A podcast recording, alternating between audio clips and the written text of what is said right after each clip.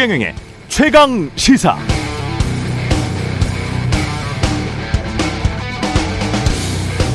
네, 기후 변화와 관련해서 최근 영국 공영방송 BBC가 보도한 기사 내용입니다. 인류의 종말을 포함한 인류의 종말을 포함한 재앙적 기후 변화의 결과에 대해서 이제 진지하게 연구해야 할 때다. 기후 변화로 인류는 끝장이 날 수 있고 그 가능성에 대해 유엔이 주도적으로 과학자들을 모아서 본격적인 연구에 돌입해야 한다. 이렇게 계속 기온이 높아지면 2070년 경에는 앞으로 한 50년 후죠. 지구 20억 명의 인구가 1년 평균 기온 29도 이상. 그러니까 지금 사하라 사막지대와 비슷한 환경에서 살게 될지도 모른다. 그냥 단순한 사람이 아니고요. 영국 캠브리지 대학 루크 캠프 박사 등의 책을 바탕으로 작성된 기사입니다. 한국에 100년 만에 폭우가 내리기 전에 유럽과 미국은 폭염이 있었고 그로 인한 대형 산불 해마다 시달리고 있습니다. 지금도 북극의 빙하는 녹고 있고요. 기후 변화로 인해서 지구는 사람이 살 수 없는 환경이 되어가고 있고 그런 환경을 만든 건 사람이다 라는 주장 결코 과장이나 허풍으로만 들리지는 않습니다.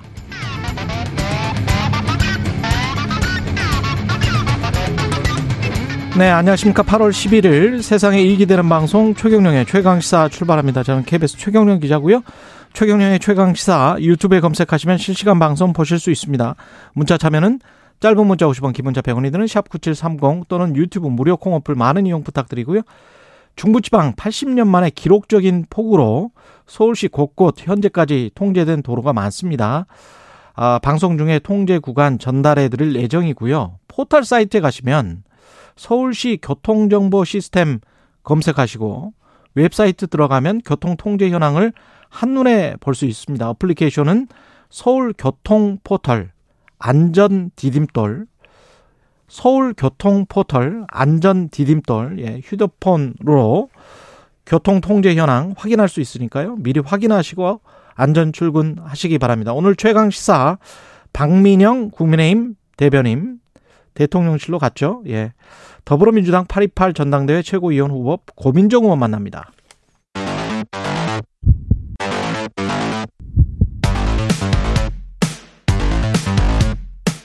오늘 아침 가장 뜨거운 뉴스 뉴스 언박싱 자 뉴스 언박싱 시작합니다. 민동기 기자 김민아 평론가 나와 있습니다. 안녕하십니까? 안녕하십니까? 비가 조금 내려가서 충족 충청권에 지금 피해를 입고 있는 것 같습니다. 기상청이 내일 새벽까지 충청권을 중심으로 강하고 많은 비가 내리겠다 이렇게 예보를 한 상태고요.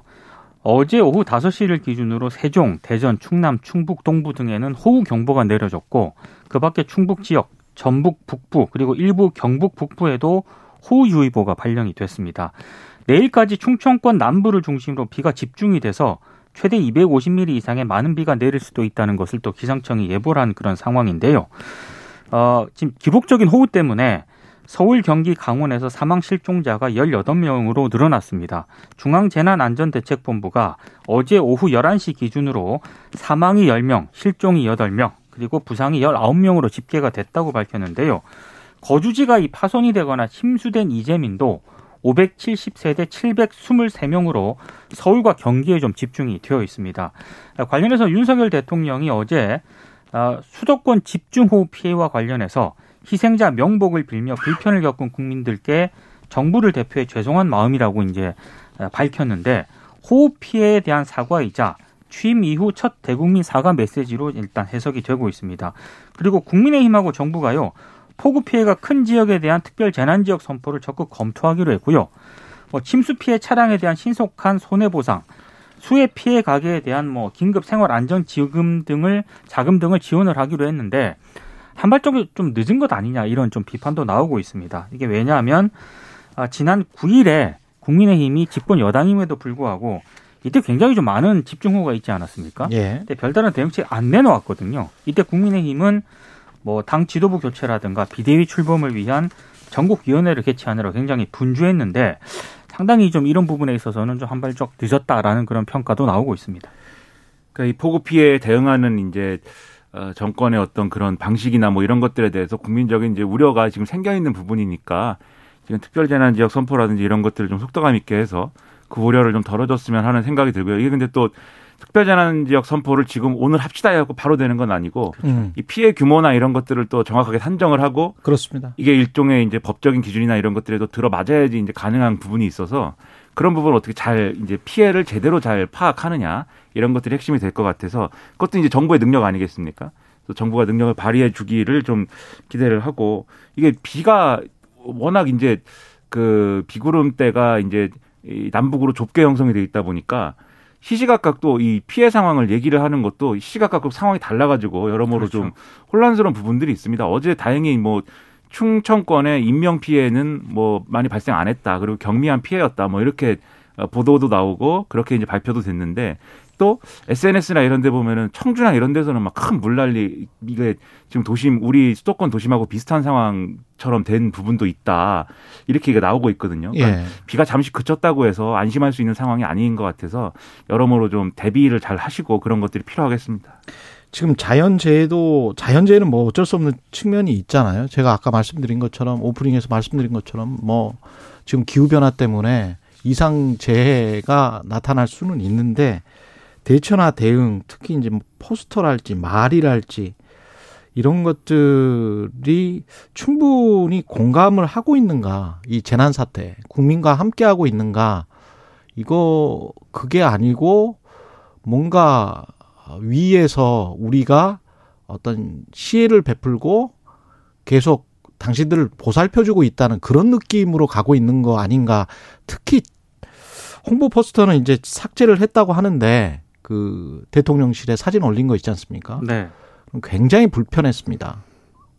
그 대통령실이 조금 혼선을 가중시키는 그런 양상입니다. 방금 네. 말씀하신 것처럼 윤 대통령이 신림동 호우 참사 현장 방문 사진을 청와 대통령실에서 카드뉴스 이제 배경으로 사용을 했는데, 그러니까 상식적으로 이게 좀 좀 너무한다는 그런 이런 그 이 인식을 대통령실에서 하지 못했다라고 하는 것 자체가 일단 가장 큰 문제인 것 같고요. 이 공감 능력이 없는 거예요. 그렇습니다. 제가 사진을 묘사를 해볼게요. 자, 반지하 집이 있는데요. 창문이 조금 나와 있습니다. 근데 반지하 집에서 그게 어떤 반지하 집이냐면 미처 그 폭우 때문에 빠져나오지 못한 사망한 여성이 있고 그의 발달 장애인 언니가 있고 그리고 그의 13살 딸이 있습니다. 세 명이 숨졌어요. 수장이 됐습니다. 그 공간을 선거 포스터처럼 대통령이 내려다보고 있어요. 참모들 하고. 그걸 사진을 찍어 놓고 옆에 제 20대 대통령실 이렇게 인장을 찍어 놨습니다. 그렇죠. 이런 적 이게 뭐죠?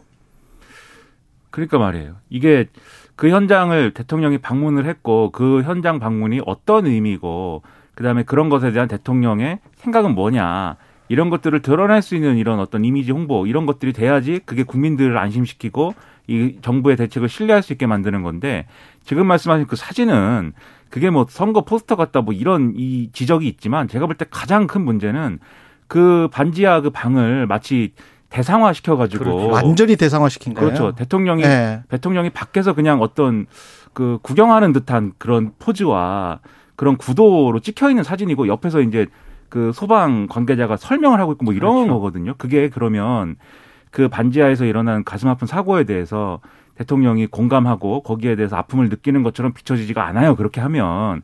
실제로 뭐 대통령이 뭐 그렇게 뭐 어, 공감 능력을 발휘하지 못했겠습니까? 그건 아닐 거지 않습니까? 그러면 대통령실이 홍보를 하는 방식에 있어서 대통령의 어떤 국정 수행에 큰 누를 끼치는 거죠. 저는 마찬가지인 게 어제 KBS 우리 어, 라디오 나온 강승규 이 수석도 마찬가지의 상황이다라고 보이는데 그렇죠. 그렇습니다. 예. 폭우, 폭우 피해가 났을 때 당연히 이제 여러 가지로 정부가 완벽하게 대처하지 못했을 수 있어요. 하지만 그럼에도 불구하고 열심히 하려고 했는데 잘 안 됐다. 이렇게 설명하는 거는 저는 이해할 수 있는데 음. 그게 아니고 뭐 적반하장도 아니고 어 비가 오면은 그러면 퇴근 비가 온다고 대통령, 대통령이 네. 퇴근을 안 하느냐. 그렇게 얘기를 하면은 국민들이 받아들일 때는 그걸 어떤 메시지로 받아들여야 됩니까? 그래서 저는 오히려 대통령 참모들이 문제를 더 키우고 국민의 신뢰를 더 잃게 만들고 있다라고 생각이 됩니다. 그렇습니다. 이 홍보 포스터도 그렇고 방금 말씀하신 이제 강승규 시민사회 수석 저도 어제 이제 이동하면서 그 인터뷰를 들었는데 좀 개인적으로 굉장히 좀 황당했고요. 예. 그리고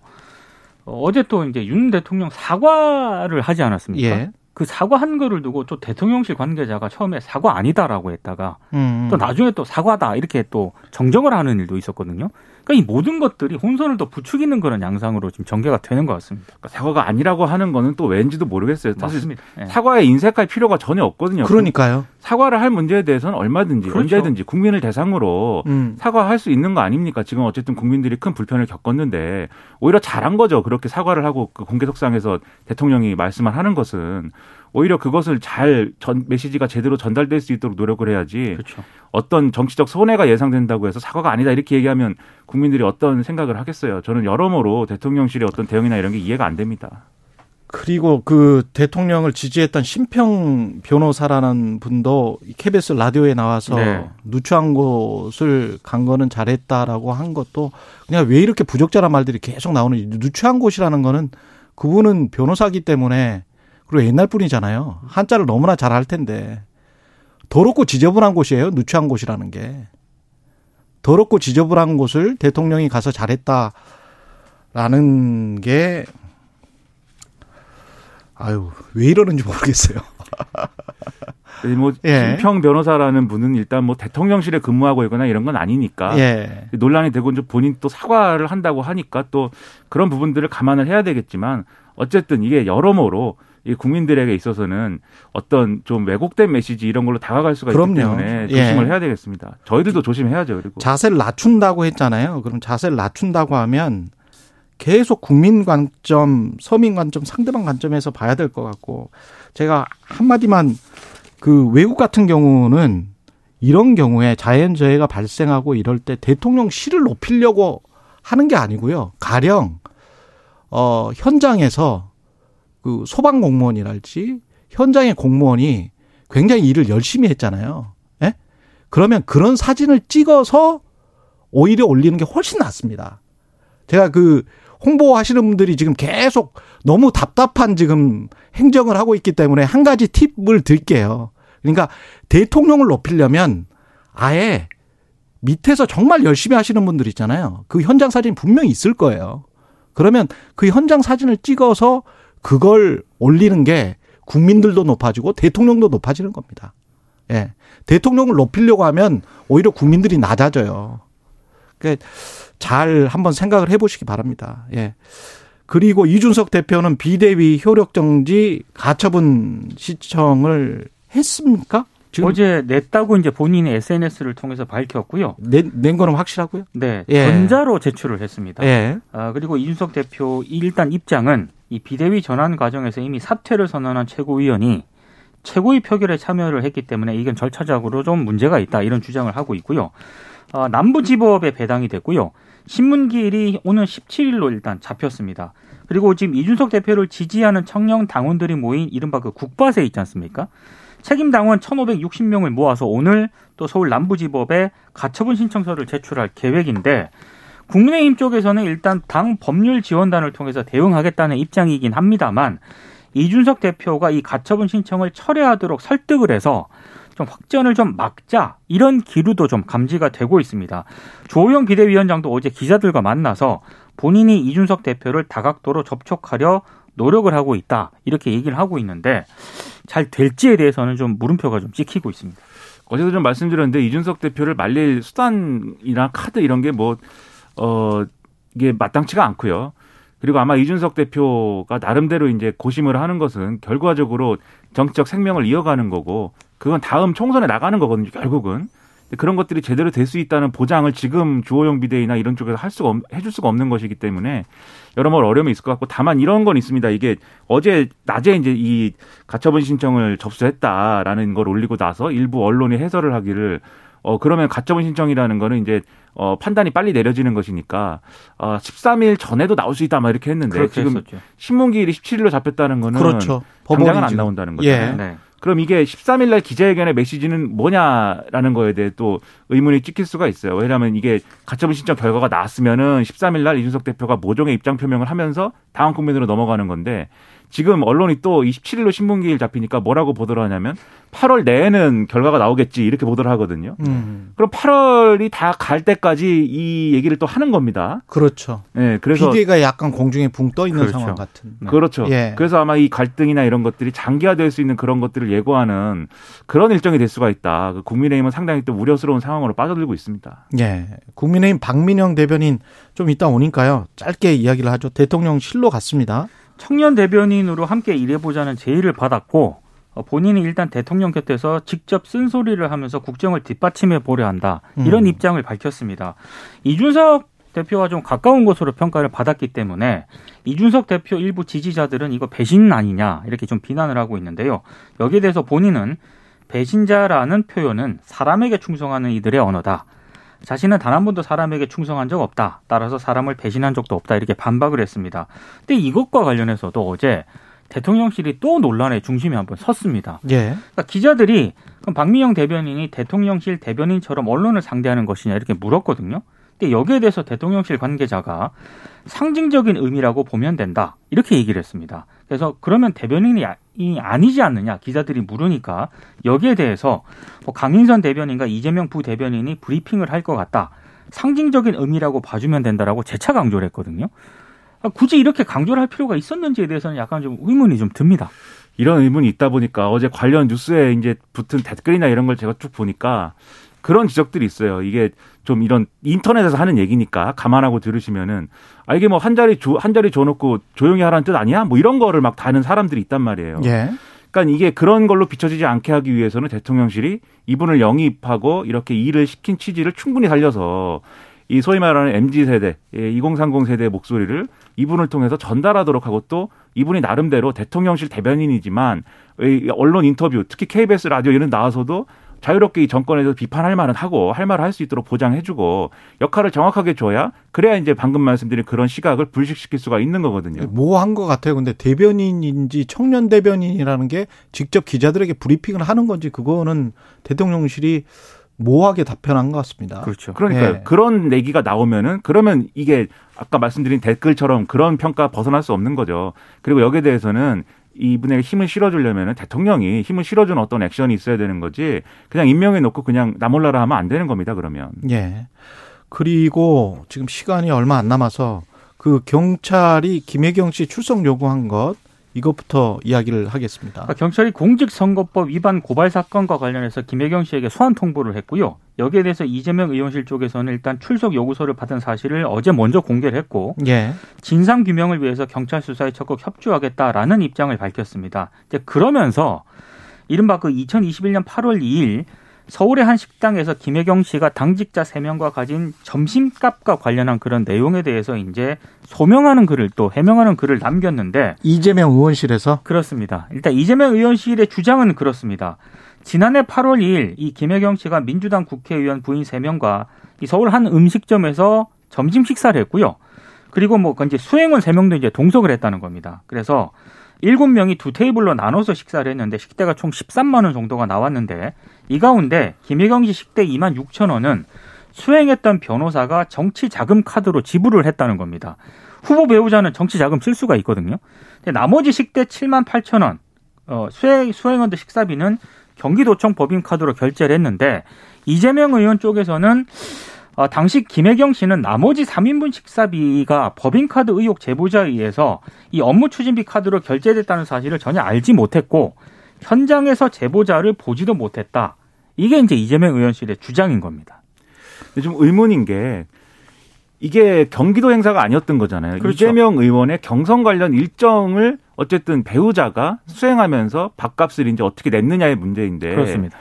이 밥값을 어이이 이, 이 의혹의 제보자이기도 한 모 씨가 알아서 그냥 처리했다는 취지이지 않습니까? 예. 그렇게 해명을 그게 하고 있는 거죠. 잘 이해가 안 되고 추가 보도가 나온 걸 보면은 아마 이 제보자 모 씨가 아마 제공한 대화록일 것으로 추정이 되는데 네, SBS가 보도를 했죠. 그렇죠. 이 배모 씨 있지 않습니까? 이 모 씨를 관리한, 그러니까 업무 지시를 하고 이렇게 한 배모 씨, 김혜경 씨와 이재명 의원의 측근인 이 배모 씨가 구체적으로 이 어떤 얼마는 김혜경 씨의 몫으로 음. 이, 이 카드, 정치자금 카드로 지출을 하고 나머지는 뭐 이렇게 경기도청 그 업무 추진비 카드로 결제하고라는 식의 업무 지시와 그다음에 그것과 관련된 보고를 받는 그런 녹취가 있어요.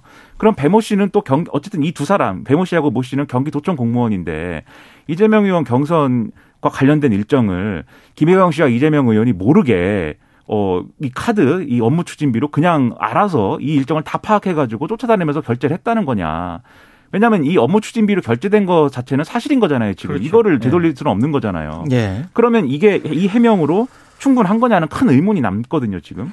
그래서 이렇게 해명이 안 되는 방식의 사실관계를 얘기할 게 아니고 음. 정확하게 얘기를 해줬으면 좋겠어요. 그냥 모른다라고 하는 게 납득이 되는 것인가 상당히 좀 의문이 남습니다, 이거는.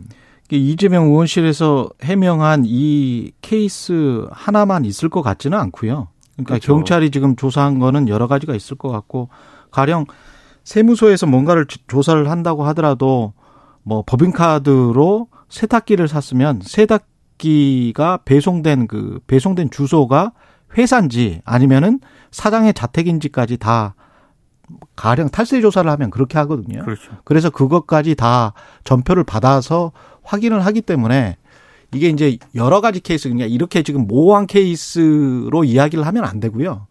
경찰이 여러 가지 케이스를 지금 129곳을 압수수색했다는 거 아니에요? 네. 그러면 경찰이 한 3, 40개 중 정도의 확정된 케이스가 나오면 그걸 가지고 이야기를 해보면 일반적으로 법인카드를 쓰는 관행이었는지 아니면 이게 법인카드를 아까 무슨 세탁기 뭐 자기 집에 들여다 놓고 회사에서 쓴다. 이거는 파렴치한 거잖아요. 그러니까 가령 뭐 사람들이랑 다 회식을 하면서 소고기를 먹었다.